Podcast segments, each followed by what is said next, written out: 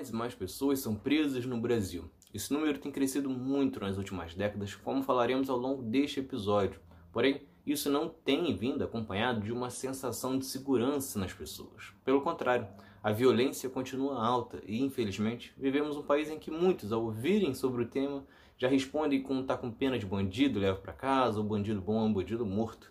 Porém, passou da hora de ter um debate profundo em busca de reformular o sistema prisional brasileiro, este que precisa ser um lugar de recuperação do cidadão e não apenas de punição e revanchismo.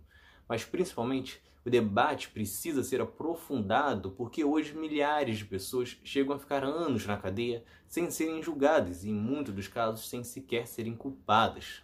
É Pilatos lá na Bíblia quem nos diz, e também faleceu por ter pescoço o infeliz autor da guilhotina de Paris. A história da prisão no Brasil é antiga. A primeira menção a uma foi na Carta Régia de 1769, determinava a criação de uma casa de correção no Rio de Janeiro. Duas décadas depois, surgiu uma cadeia também em São Paulo. Só que até 1830, a prisão funcionava como um local em que o acusado ficava enquanto aguardava o julgamento. Naquele ano, então, surgiu o Código Criminal e o Brasil, que já era independente de Portugal, criava assim a pena privativa de liberdade. O problema é que desde então a privação de liberdade se tornou a pena principal no Brasil, ainda mais se você for preto ou pobre. No Brasil, hoje temos 388 presos a cada 100 mil habitantes dando um total de 812 mil presos, destes 61% são pretos ou pardos. Em números absolutos, só estamos atrás da China e dos Estados Unidos. Se for considerar por população, a taxa brasileira é a 26ª maior entre 223 países. Segundo o Departamento Penitenciário Nacional, 50,96% das pessoas que estão presas foram por crimes contra o patrimônio, ou seja, furto ou roubo enquanto 20,28% estão presos relacionados às drogas e 17,36% pessoas por crimes contra as pessoas, ou seja, homicídios ou abortos. Algo que contribuiu muito para este encarceramento em massa foi a lei de drogas, adotada a partir de 2006. O que chega a ser curioso, pois uma das acusações dos conservadores ao governo do PT é a conivência com as drogas. Porém, o número de presos por tráfico saltou de 47 mil para 138 mil presos no período. A política de fato se mostra totalmente ineficaz. Primeiro, porque não resolve o problema do tráfico, e segundo, porque aumenta a população carcerária. Sem dúvidas, houve um erro em quem aprovou a lei, porém é um problema muito mais do judiciário do que exatamente da parte legislativa.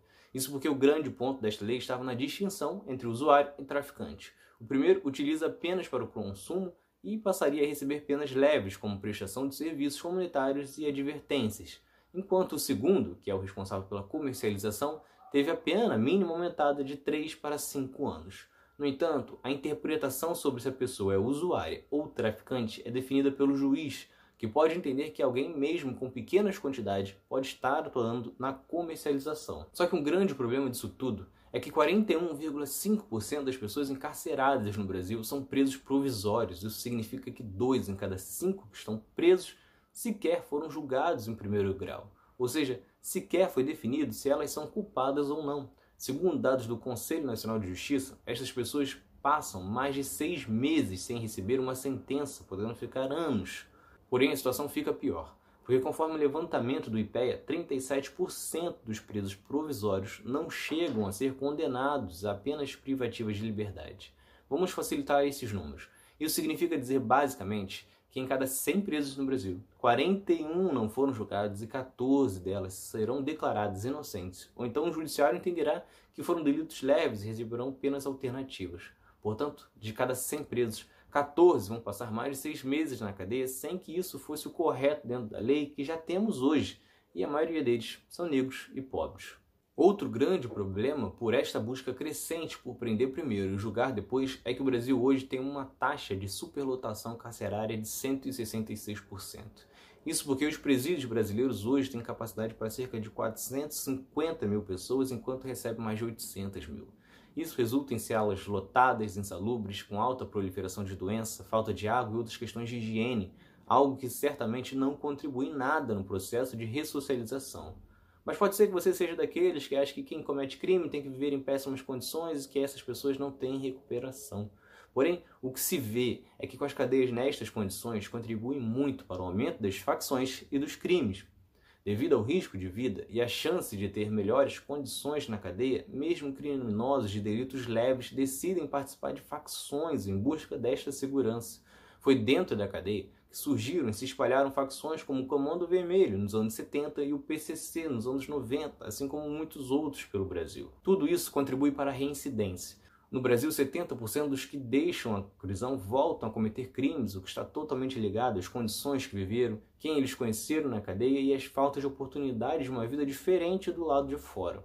Tudo isso indica como o foco da segurança do judiciário está apenas na repressão e não em medidas educativas, algo que se mostra ainda mais absurdo quando não apresentam números que indiquem que isso funcione. Muito pelo contrário, segue em avanço Números do Fórum Brasileiro de Segurança Pública mostram que os casos de assassinato no primeiro semestre de 2020 cresceram e indicavam que a cada 10 minutos uma pessoa era assassinada no Brasil. E dá para ser diferente. Na Suécia, por exemplo, 80% dos presos são condenados a menos de um ano de prisão. Na Noruega, a pena máxima é de 21 anos. Além disso, o país adota um modelo chamado de justiça restaurativa e não a punitiva do Brasil. Lá o sistema propõe recuperar os danos causados pelo crime, tanto às vítimas quanto à sociedade e ao próprio criminoso. Com isso, em vez de punir, eles oferecem uma prisão mais similar a uma vida normal em que os prisioneiros fazem programas vocacionais, como marcenaria, montagem, esportes, entre outras, algo que tem sido acompanhado também por Alemanha e Holanda. No Texas também existe um modelo parecido chamado Programa de Empreendedorismo na Prisão. Os presos lá têm uma taxa de reincidência de apenas 7% contra 76% da média nacional. Posições como essa, do aumento de oferta de estudo e trabalho na prisão, que já são defendidas por muitos aqui no Brasil, assim como também penas alternativas e a diminuição de presos provisórios em casos de crimes leves. Outro ponto extremamente importante é a separação de presos de baixa periculosidade com condenados de alta gravidade, algo que já está previsto na lei mas que não acontece devido à superlotação, algo que faz com que réus primários convivam com criminosos veteranos, o que é chamado de escola do crime. Claro que muitos dos países citados aqui e que já fazem isso são conhecidos também por uma menor desigualdade e também por melhor oferta em educação. E de fato, as duas coisas andam lado a lado. Não dá para achar que um país que não oferece uma escola, uma condição estável, vai conseguir reeducar alguém, o colocando trancado com criminosos por 3, 4 anos o deixando com portas ainda mais fechadas depois. E ninguém aqui está falando isso em defesa de assassinos ou outro crime hediondo. Como mostrado nas estatísticas, esse público é apenas dois em cada dez presos. A questão é discutir e entender o que pode ser feito para os outros oito, que precisam pagar pelos seus erros, mas que precisam também ser inseridos novamente na sociedade.